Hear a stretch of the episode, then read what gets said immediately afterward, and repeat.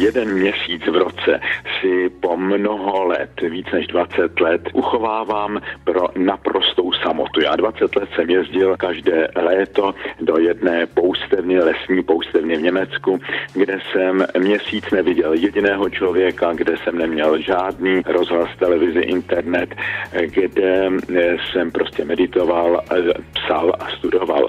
A na tuhletu samotu jsem se vždycky strašně těšil a nabila mě vlastně na celý rok. Bez ní bych asi nepřežil fyzicky, psychicky a zejména duchovně. Fyzická izolácia či inak aj samota ako osobná voľba s cieľom načerpania nových síl a doladenie osobného softvéru a citlivosti pre to, čo je v živote podstatné.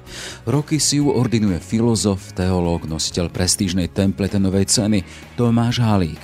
Zo samoty lesnej pustovne potom vychádza s novou silou a odvahou premýšľať aj o témach, ktorých sa iní boja prázdnych chrámoch napríklad vidí príležitosť. Církvi predpovedá nutný prechod skúsenosťou smrti, aby sa mohla narodiť nová do nových čias. Kardinál Bergoglio den předtím, než byl zvolen papežem Františkem, tak říkal, víte, v apokalypse je takový krásný obraz. Kristus stojí u dveří a klepe, ale on ten Kristus dneska klepe zevnitř.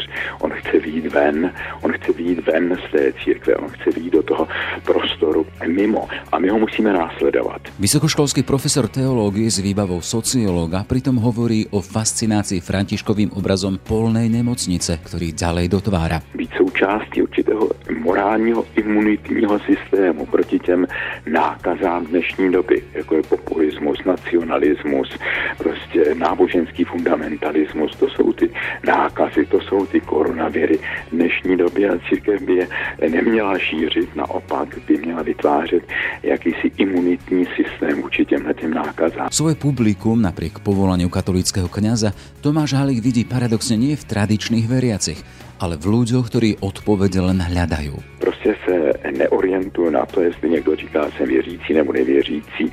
Já se orientuju na to, jestli je to člověk, který má uzavřenou mysl, žije v tom svém vesmíru a už se nechce nějak pohybovat dál duchovně a intelektuálně a mezi lidmi, kteří jsou hledající, kteří naslouchají, kteří chtějí jít někam dál na hloubku. No a já si myslím, že tyto lidi, tam je ta rezerva.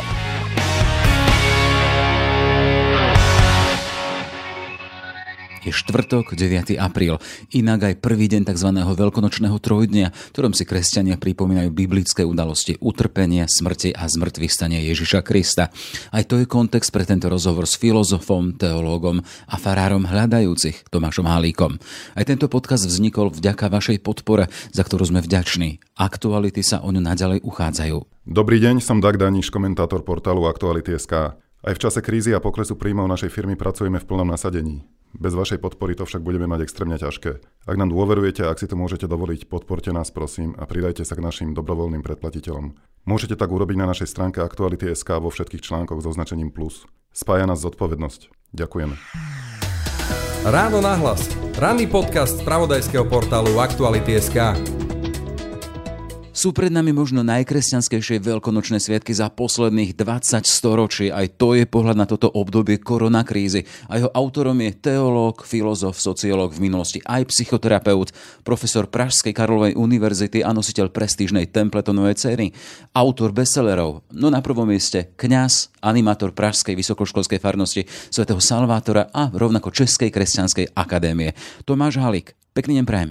Eh, pěkně zdravím vás a všechny vaše posluchače. Pán profesor, teológ či filozof, s nimi sa tá samotná sociálna izolácie akoby snúbili, no farár akademickej farnosti, animátor vysokoškolákov, to sa už s izoláciou ako si bije. Ako vy zažívate tie posledné týždne práve z pohľadu tej fyzickej izolácie? Svatý Pavel řekl, mohu žít v nedostatku a mohu žít i v dostatku. A já doufám, že mohu žít jak mezi lidmi, tak mohu žít v samotě.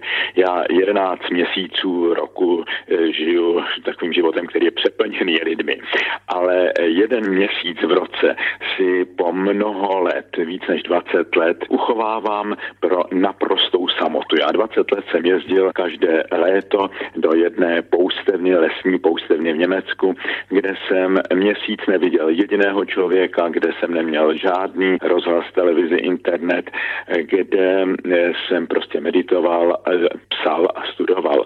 A na tuhletu samotu jsem se vždycky strašně těšil a nabila mě vlastně na celý rok. Bez ní bych asi nepřežil fyzicky, psychicky a zejména duchovně. Ovšem v těch posledních letech jsem to trošičku ošidil, protože jsem přednášel vlastně několik měsíců vždycky v roce Spojených státech a už jsem si nemohl dovolit delší dobu zase odjet z České republiky. Takže pro mě teďka ta samota přišla vlastně jako veliký dár. Já si samozřejmě uvědomuju, jak to léhá na spoustu lidí, takže je mi stydno, že já si to užívám, ale upřímně řečeno, pro mě je to veliký dar. Ako se přijde k tomu, teda, že samota fyzická izolace sa stane darom? Víte, já samozřejmě oceňuji všechny technologie, komunikační technologie. Já si nedovedu představit svoji vědeckou a pedagogickou práci bez internetu, kdybych musel běhat pro všechny články a knihy prostě po knihovnách. Jsem rád, že si je můžu najít na internetu. Jistě jsem rád, že když jsem v Americe, můžu komunikovat s mými přáteli doma po Skypeu a naopak.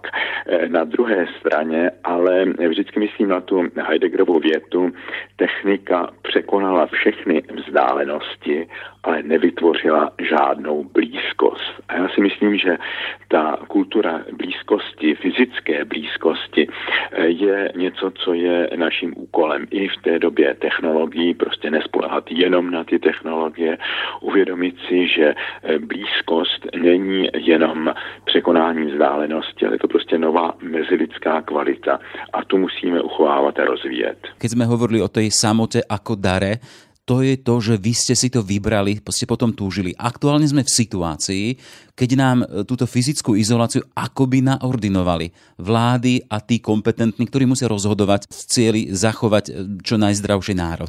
Čiže len tu sa chcem spýtať, ako vidíte ten rozdiel v tom, že keď si niečo vyberiem, ak mi to naordinované? Já myslím, že ty podstatné věci přicházejí k nám tak, že si je nevybereme.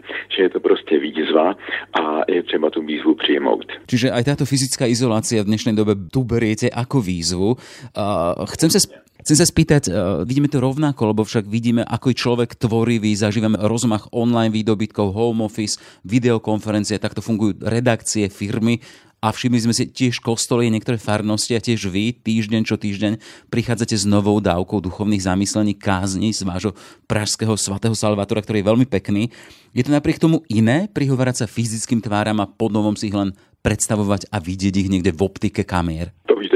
Samozřejmě, že je to něco jiného, protože když člověk eh, je v té fyzické blízkosti, dívá se do těch tváří lidí, tak já vždycky vycítím určitou atmosféru, která prostě je i v tom kostele a na ní taky reaguju. Já si pamatuju, jak jsem jednou zastupoval jednoho našeho svědícího biskupa v Pražské katedrále a tam jsem zkusil takové kázání, na které jsem zvyklý prostě v tom salvátorském prostředí, kde jsou mladí lidé, kde je možné hodit nějaký vtip a ozve se smích a vidím prostě, jak ti lidi reagují, je pozorně poslouchají a najednou jsem prostě v Pražské katedrále hovořil přes tu královskou hrobku k lidem, kteří vypadali jako v té hrobce a e, kteří vůbec nereagovali. Pak jsem pochopil, že velká část jsou cizinci, kteří mě vůbec nerozumějí, takže já jsem o tam teď odešel prostě z té katedrály jako spráskaný pes a když jsem v tom našem prostředí, tak tam samozřejmě mě to nabíjí, ta blízkost a ta reakce lidí.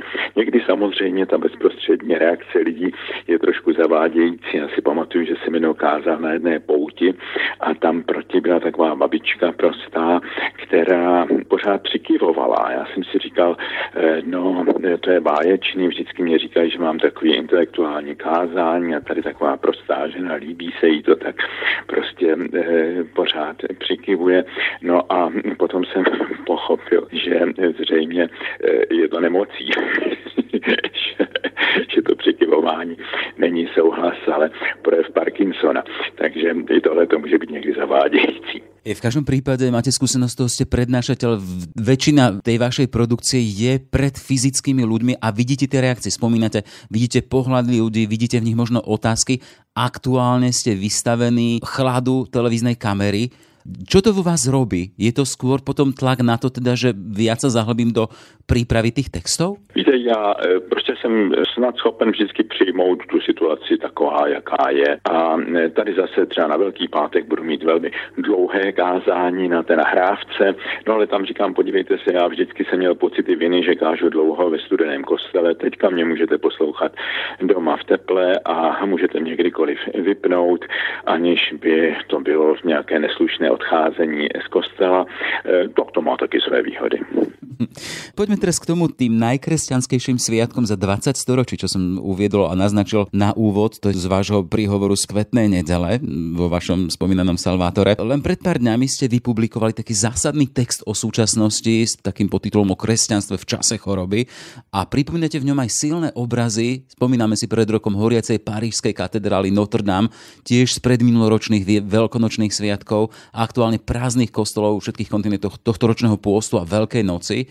A tu citujem, ako kňaz a teolog premýšľam o prázdnych a zatvorených kostoloch ako o Božom znamení a výzve. Chcem sa spýtať, o akém znamení hovoríte a o akej výzve? Já odmítám ty představy koronaviru jako božího trestu. Nicméně tuhle tu eh, situaci skutečně chápu jako takové prorocké znamení, jak by to z církví mohlo velmi brzo, možná za generaci, možná za dvě, možná i dřív, dopadnout, kdyby postupovala tak, jako v mnoha zemích postupuje, že by skutečně byly prázdné, zavřené kostely, prodané kostely. No a na mnoha místech světa se už to děje, že se kostely prodávají, zavírají, jsou prázdné, jsou prázdné semináře, semináře, zavírají se řeholní komunity.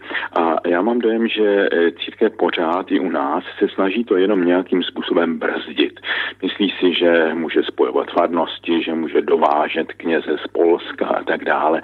Ale to je podle mého názoru jenom takové přesouvání lůžek na Titaniku. Prostě určitý typ křesťanství skutečně se zřejmě eh, ponořuje do minulosti, ale to křesťanství v sobě nese strašně zácný náklad a e, my ho nesmíme ztratit, takže musíme uvažovat prostě o nových formách přítomnosti křesťanství ve společnosti, než byly jenom tyhle ty klasické farnosti. Keď sa ešte dostaneme k tomu vzácnému nákladu, o ktorom hovoríme, vy tam spomínate v tom texte aj, že tie súčasné prázdne kostoly môžu symbolizovať a ukazovať akúsi ich skrývanú prázdnotu a možnú budúcnosť. Chcem sa spýtať, v čom vidíte vy tú prázdnotu církví dnešných? Víte, jeden kněz, když si řekl, ta naše církev se podobá takovému mlínu, který ještě klape a už nemele. A já si na to e, častokrát vzpomínám.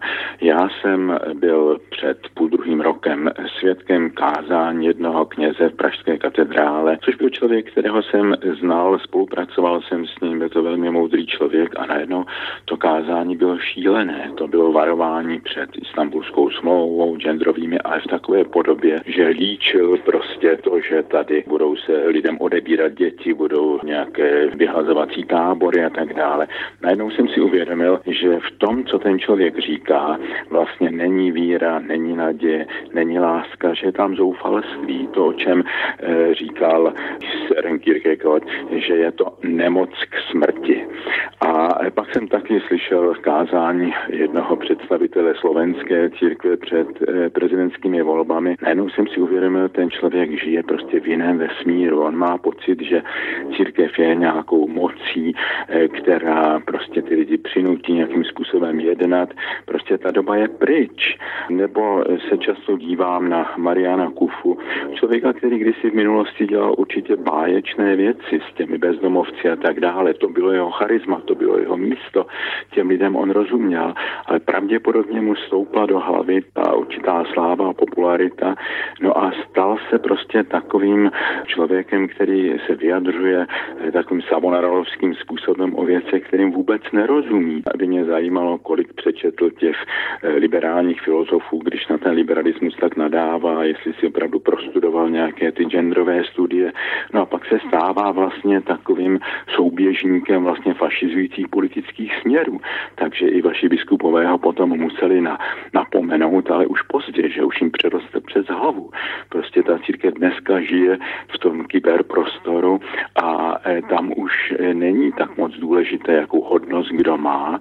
Církev už nemůže spoléhat na nějakou moc a není mocí, ale musí se ucházet o vliv, o morální vliv. No a tam opravdu nezáleží, jakou hodnost člověk má, ale jakým způsobem je schopen oslovovat lidská srdce a lidské mysli. Takže když oslovuje církev způsobem, který je patologický, tak v tom vidím tedy tu prázdnotu. Čiže sme vylíčili to, akým spôsobom to možno definovať ako prázdnota a ako naplniť túto prázdnotu.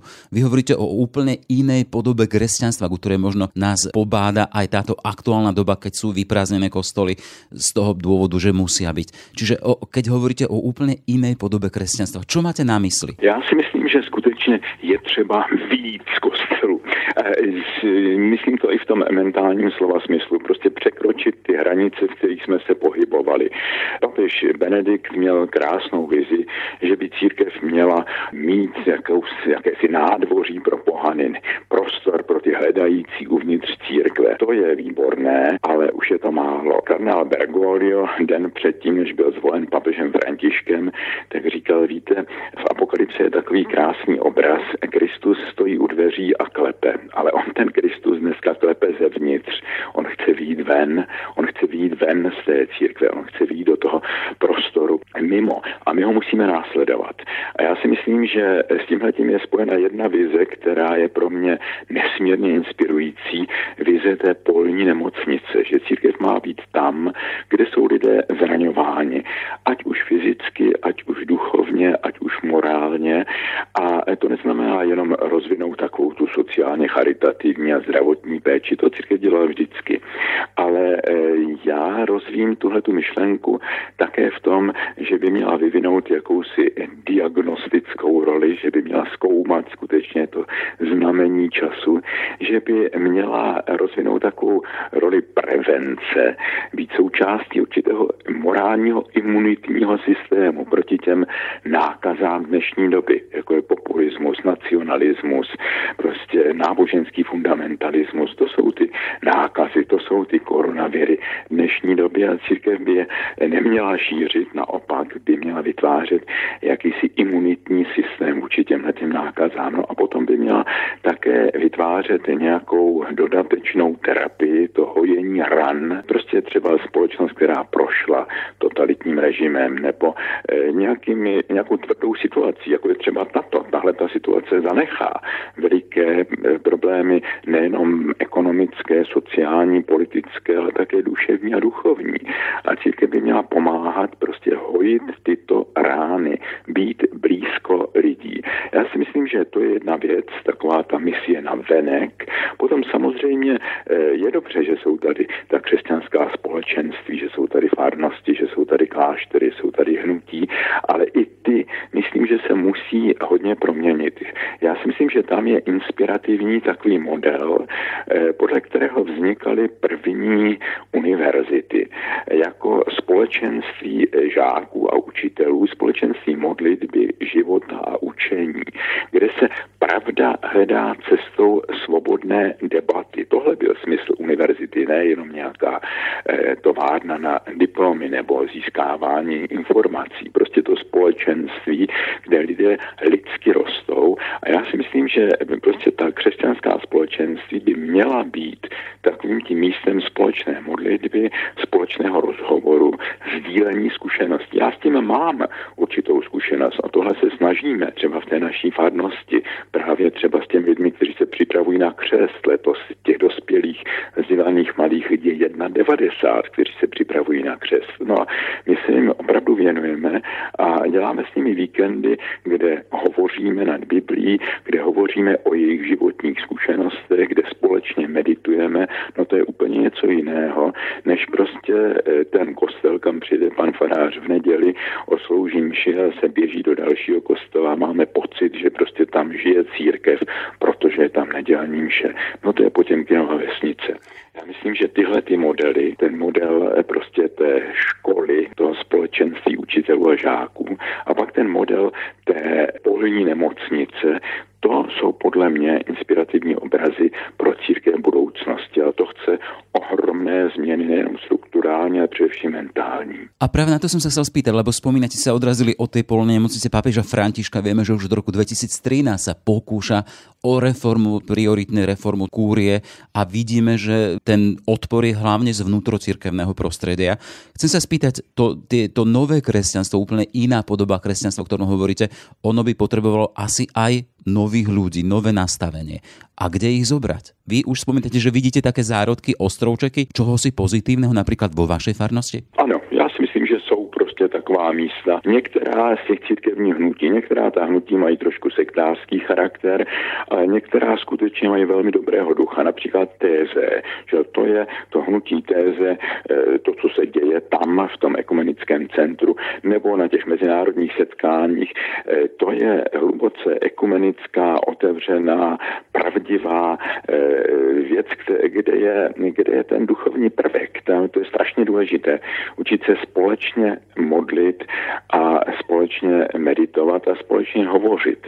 Takže to mi připadá třeba ty setkání téze daleko hlubší, i to, že ti lidé tam bydlí v těch rodinách a tak dále, než jenom prostě takové ty klerikálně organizované pouti a, a, a akce. Takže já myslím těch zárodků. Další je San Egidio, eh, které znám z Říma, to setkání a to je také hnutí, které se hodně věnuje mezináboženskému dialogu, ale také sociální práci, tak v tom všem je opravdu křesťanský duch. A někdy i v některých těch občanských iniciativách, že u nás je veliká občanská iniciativa Milion chvílek pro demokracii, které svolávají nejrůznější manifestace. Ono to má charakter politických manifestací, ale vlastně ti dva inspirátoři jsou dva studenti teologie. Tam se moc nemluví o Bohu, nemává se růženci, kříži a tak dále, ale ti lidé dávají najevo, že jim není lhostejné to, co se děje ve společnosti. Já myslím, že něco podobného proběhlo třeba Slovenskem v té reakci na eh, vraždu Jana Kučiaka a jeho snoubenky. Takže také najednou v tom byl svého druhu křesťanský duch. Já myslím, že je tam často víc toho ducha evangelia, než v těch nejrůznějších pochodech eh, toho či onoho typu. Eh, protože těm lidem jde o zdraví společnosti. Si myslím, že to živé a zdravé křesťanství musí mít ten kontemplativní rozměr, naučit se skutečně takovému kontemplativnímu přístupu ke společnosti, tedy naučit se meditovat. To si myslím, že to je úplně první věc. Druhá, aby to bylo vzdělané křesťanství, aby e, ti lidé přemýšleli o své víře a byli schopni vést dialog prostě s tou e, kulturou okolo nás, ne se v ní rozpustit, a ne se před ní uzavírat do geta, vést dialog. No a to třetí je ta občanská angažovanost křesťanů a to rozhodně ne v takových těch nacionalistických a autoritativních hnutích, které zneužívají vlastně křesťanské symboly, ale tam, kde projevujeme solidaritu s lidmi, kteří jsou nějakým způsobem eh, utiskováni, kde nám jde o svobodu a tak dále. My jsme už kontinuálně prešli od té debaty o těch vnútrocirkevných záležitostiach a o obnove kresťanstva k spoločnosti. Sme v kontexte veľkonočných sviatkov, ale predsa len aj na Slovensku zažívame to, že tá spoločnosť, ktorá si hovorí a označuje sa kresťanská, zvyknú tak hovoriť, alebo kňazi, ale vieme, že štatistiky hovoria o tom, teda, že tá návštevnosť kostolov je na úrovni e, petiny obyvateľstva, keď hovorím u nás na Slovensku. E, čiže hovoríme o tom, že aj tá spoločnosť sa odkresťančuje. Mňa len zaujíma to, že vy už od začiatku svojho pôsobenia ako keby ste sa venovali a ten váš hlavný ťah je práve na túto časť spoločnosti, na neveriacich. Prečo? Nepochybně, víte, eh, já se zaměřuji ne na nevěřící, já si myslím, že dneska padla ta hranice mezi eh, věřícími a nevěřícími v tom smyslu, že ta hlavní hranice je mezi lidmi, kteří jsou zabydlení a mezi lidmi, kteří jsou hledající. Jsou lidé, kteří jsou zabydlení v takovém tom tradicionálním křesťanství a jim tam dobře a nechtějí moc komunikovat s tím světem okolo. Jsou lidé, kteří jsou e, zabydlení v takovém dogmatickém ateismu a také už nic nezajímá. Ale e, těch zabydlených, jak těch e, tradicionálních tak těch dogmatických ateistů těch ubývá. Ale přibývá počet hledajících a to jak mezi věřícími, pro které víra není jenom nějaké dědictví otců, není to nějaká ideologie, ale je to cesta, je to cesta na hloubku. Ale také jsou lidé, kteří na první pohled řeknou, já jsem nevěřící, ale když s nimi chvíli mluvíte, tak vidíte, že to jsou lidé duchovně otevření, že to jsou také hledající. No a já eh, prostě se neorientuju na to, jestli někdo říká, jsem věřící nebo nevěřící. Já se orientuju na to, jestli je to člověk, který má uzavřenou mysl, že je v tom svém vesmíru a už se nechce nějak pohybovat dál duchovně a intelektuálně a mezi lidmi, kteří jsou hledající, kteří naslouchají, kteří chtějí jít někam dál na hloubku. No a já si myslím, že tyto lidi, tam je ta rezerva a že eh, křesťanství by mělo oslovit ty hledající lidi. Eh, církev u nás se dost soustředila na ty zbytky toho tradicionálního křesťanství, no ale tenhle ten typ křesťanství skutečně odumírá, protože jeho sociokulturní biosféra, bych tak řekl, byl svět, který pomalinku zaniká. Eh, už ta mladá generace i na těch vesnicích a tak dále už také žije spíš v tom internetovém světě, než v tom tradičním kostelním světě. Dneska tam, kde probíhá nejrychleji sekularizace v celé Evropě, je Polsko. A jestli polská církev vsadí jenom na nějaký nacionalismus a na protekci takové té vlády, která tam teďka je, no tak eh, se od ní odvrátí mladí lidé a přemýšlející lidé. A za chvíli to eh, katolické Polsko může být tak odkřesťanštěné nebo odcírkevněné, radši to jsou přece dvě rozdílné věci, odcírkevněné, jako je kdysi eh, katolické Irsko nebo katolické Španělsko. Já myslím, že tyhle ty tradiční země jsou teď na řadě a jde o to, aby to odcírkevnění, to, že církev ztrácí jaksi kontrolu nad tím veřejným životem i nad životem lidí, neznamenalo ztrátu víry. Ta víra prostě tady přece jenom je, ale hledá nějaké nové vyjádření a my musíme víc říct. V každom prípade sme pred veľkonočnými sviatkami, ktoré sú pre veľkú časť aj tej našej slovenskej spoločnosti, ktoré ste spomínali, e, Polsko, len niečo trpené, bez obsahu, čas, pri ktorom si musí hľadať niečo na vyplnenie. Keby ste vy mali zaujať práve týchto ľudí a naplniť im obsah tých sviatkov, ktoré sú pred nami, ako by ste to urobili? Ja sa to snažím dělat třeba v těch promluvách, které teďka dávám na ten internet a vést trošku do hloubky toho velikonočního tajemství. Já si myslím, že je třeba ukázat, že centrem křesťanství je vlastně smrt a vzkříšení. A říkám, víte, i víra, která neumírá, nemůže vstát z mrtvých. A církev, která neumírá, nemůže vstát z mrtvých. Co to znamená? A, a určité představy o Bohu také musí v nás umřít, aby mohli vstát v nějaké nové podobě. A e, prostě vzkříšení i v tom velikonočním příběhu, to není nějaká resuscitace, to není nějaké oživení mrtvoly a návrat prostě do tohoto světa. To je hluboká transformace. Já se snažím e, uvést lidi do toho příběhu a říct, podívejte se, ten vzkříšený, přichází e, změněný tou zkušeností smrti. Ono se to neopakuje, co tady bylo předtím. On přichází jako cizinec. Oni ho nemohou poznat ani ti ho nejbližší. Ta Máří Magdaléna ho pozná až podle důvěrného oslovení. E, Tomáš a Poštol ho pozná až podle ran. A já si myslím, že dneska, a to je pro mě takový to poselství těch, těch velikonoc, my stojíme e, u těch prázdných kostelů a on je to něco jako ten velikonoční prázdný hrob. Ale my nemáme být fascinováni jenom tou prázdnotou toho hrobu.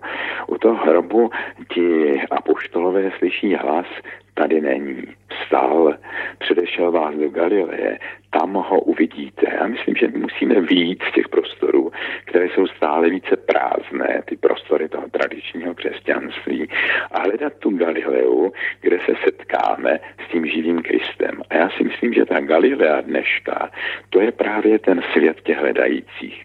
Nenechat ty lidi jenom nějaké ezoterice, nějakým kýčovým spiritualitám, protože my se soustředíme jenom na ten zbyteček těch věrných. Eh, papež František eh, moc hezky cituje Eh, to a, a komentuje to Ježíšovo podobenství, že dobrý pastýř musí někdy nechat těch 99 eh, ovcí poslušných a jít za tu jednou ztracenou. A papež František říká, my jsme dneska v situaci, že nemáme být jenom u té jedné hodné ovečky, ale na těch 99 ztracených. A já myslím, že to je tahle ta situace. My máme těch pár věrných, zaplať pán za ně, musíme se o ně také postarat, ale my se musíme postarat o ty lidi, kteří vyšli z tohohle prostoru toho tradičního křesťanství, ne abychom je tam nadspali zpátky, ale abychom společně s nimi hledali nějaký tvar křesťanství, který skutečně nese tu Kristovu sílu do té společnosti, které skutečně má tu sílu vzkřísit k novému životu. Sme svedkami toho teda, že hlavne príklady tiahnu, svedectvo oslovuje. Keby som sa pýtať, keď keby som spýtal vás, čo zo svojho života, z tej svojej skúsenosti, teológ, kňaz, animátor spoločenstiev, čo vám osobne dáva silu ísť dopredu, každý deň sa zobudiť a povedať si, Tomáš, má to zmysel, ideme ďalej aj, aj za tou jednou možno stracenou. Viem, že v českom prostredí ste v prostredí, kde tých veriacich asi nie je veľa. Čo vám osobne dáva silu ísť ďalej, ako veriacemu človeku, ako kňazovi, teda človeku, ktorý sa nechal v úvodzokách zviesť Bohom? Čo je nepochopiteľné niekedy. Příklady. Eh, já jsem poznal řadu vynikajících kněží, kteří prožili dlouhá léta, eh, dokonce ještě v nacistických koncentrácích, ale především dlouhá léta v těch komunistických koncentrácích. A byli to lidé, kteří nebyli nějakým způsobem zlomení, zatrpklí. Oni se tam vlastně naučili takovému spontánnímu ekumenismu. Oni se tam naučili žít společně s evangelíky, s lidmi bez víry, rozpoznali, že mají mnoho společného. A tito lidé, právě ti, kteří byli v tom vězení, nesli toho ducha ekumenismu druhého vatikánského koncilu, eh, dialogu se světem. Eh, to byli jako Otomádr, Josef Zvěřina a řada lidí, které eh, mnozí křesťané na Slovensku také dobře znají, osobně poznali. Takže tito lidé jsou pro mě samozřejmě velikým vzorem. Jsou pro mě vzorem i velcí křesťané, s nimiž jsem se v životě osobně setkal, jako byl Roger Schitz, právě ten zakladatel té komunity v Téze, jako byl Jan Pavel II., kterého jsem mohl dobře osobně poznat, jako je nyní papež František. A samozřejmě ale i ti lidé, kteří nejsou tak známá jména, ale kteří mě dávají sílu. Potom také vidím, že eh, byť dělníků je málo, takže mě velká. A eh, vidím, že zatímco některé kostely prostě opravdu se stávají prázdnými, takže tam, kde se snažíme dělat nějaké poctivé křesťanství, ne nějaké módně podbízivé, ale které se snaží jít do hloubky, duchovní hloubky, tak té intelektuální hloubky, tam přichází stále víc lidí a jsou to bezvadní lidé. Takže já jsem eh, povinen, cítím se tím poslán a byť samozřejmě dostávám rány ze všech stran, to k tomu patří, eh, tak eh, prostě v tom hledám sílu. No a samozřejmě hledám sílu také v těch kristových ranách. Já když se ráno probudím, jak se se ptal, když se probudím, tak já mám takový veliký obraz u svého lůžka vzkříšeného Krista, který ukazuje ty své rány. Zřejmě tomu nevěřícímu Tomášovi. No já se e, vždycky dívám na tenhle ten obraz a tím začínám modlitbou každý den. E, pane, dej, ať poznám, kde jsou ty tvoje rány v tom současném světě, ať se jich dotknu, ať je neignoruji, protože kdybych ignoroval ty rány současného světa, tak nemám právo říct jako apoštol Tomáš, můj pán a můj Bůh. Stojíme teda na Prahu tohto ročných veľkonočných sviatkov, ktorých vy hovoríte, že môžu byť za 20 storočí čím si úplne iným. A hovoríte aj o výzve. Keby sme nakoniec mohli len čo si úplne krátkom dať tú výzvu do jednej vety, ako by to znelo z úst Tomáša Halika. Je třeba eh, projít eh, křížem, je třeba eh, mít odvahu nechat mnohé zemřít a je třeba nebýt fascinován jenom tím prázdným hrobem, ale hledat tu Galileu, kde se setkáme se vzkříšeným Kristem.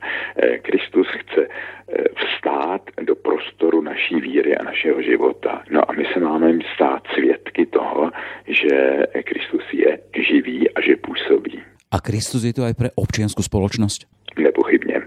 Je tady pro všechny. Toľko teda Tomáš Halík, filozof, teológ, animátor Pražskej vysokoškolskej farnosti svätého Salvátora a Českej kresťanskej akadémie. Ešte pekný deň prajem a všetko dobré. Poženané svátky. Ráno nahlas. Ranný podcast z pravodajského portálu Aktuality.sk. Sme v závere. Aj tento podcast vznikol vďaka vašej podpore. Aktuality sa o ňu uchádzajú aj naďalej. Dobrý deň, som Dag Daniš, komentátor portálu Aktuality.sk. Aj v čase krízy a poklesu príjmov našej firmy pracujeme v plnom nasadení. Bez vašej podpory to však budeme mať extrémne ťažké. Ak nám dôverujete a ak si to môžete dovoliť, podporte nás prosím a pridajte sa k našim dobrovoľným predplatiteľom. Môžete tak urobiť na našej stránke Aktuality.sk vo všetkých článkoch s označením plus. Spája nás zodpovednosť. Ďakujeme. Pekný deň, želá Jaroslav Barborák. Všetky podcasty z pravodajského portálu Aktuality.sk nájdete na Spotify a v ďalších podcastových aplikáciách.